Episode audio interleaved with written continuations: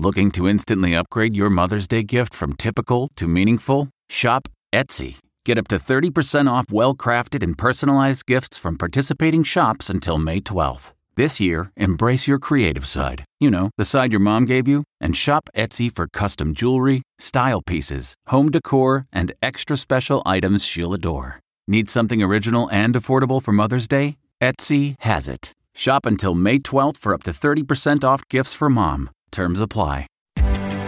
Reporter's Notebook. I'm Wendy Gillette. The nearly billion dollar settlement against Alex Jones is the largest defamation suit payout in American history. Six jurors in Connecticut sent a strong message about his lies that the Sandy Hook school shooting was a hoax. They won't be tolerated and come with great consequences. The families of eight victims and an FBI agent who responded to the shooting were awarded different amounts of the $965 million judgment. The highest, $120 million, went to Robbie Parker, whose daughter Emily was killed. He endured horrific attacks after Jones began his disinformation campaign. Now begins the battle to get Jones to pay. Wendy Gillette, CBS News.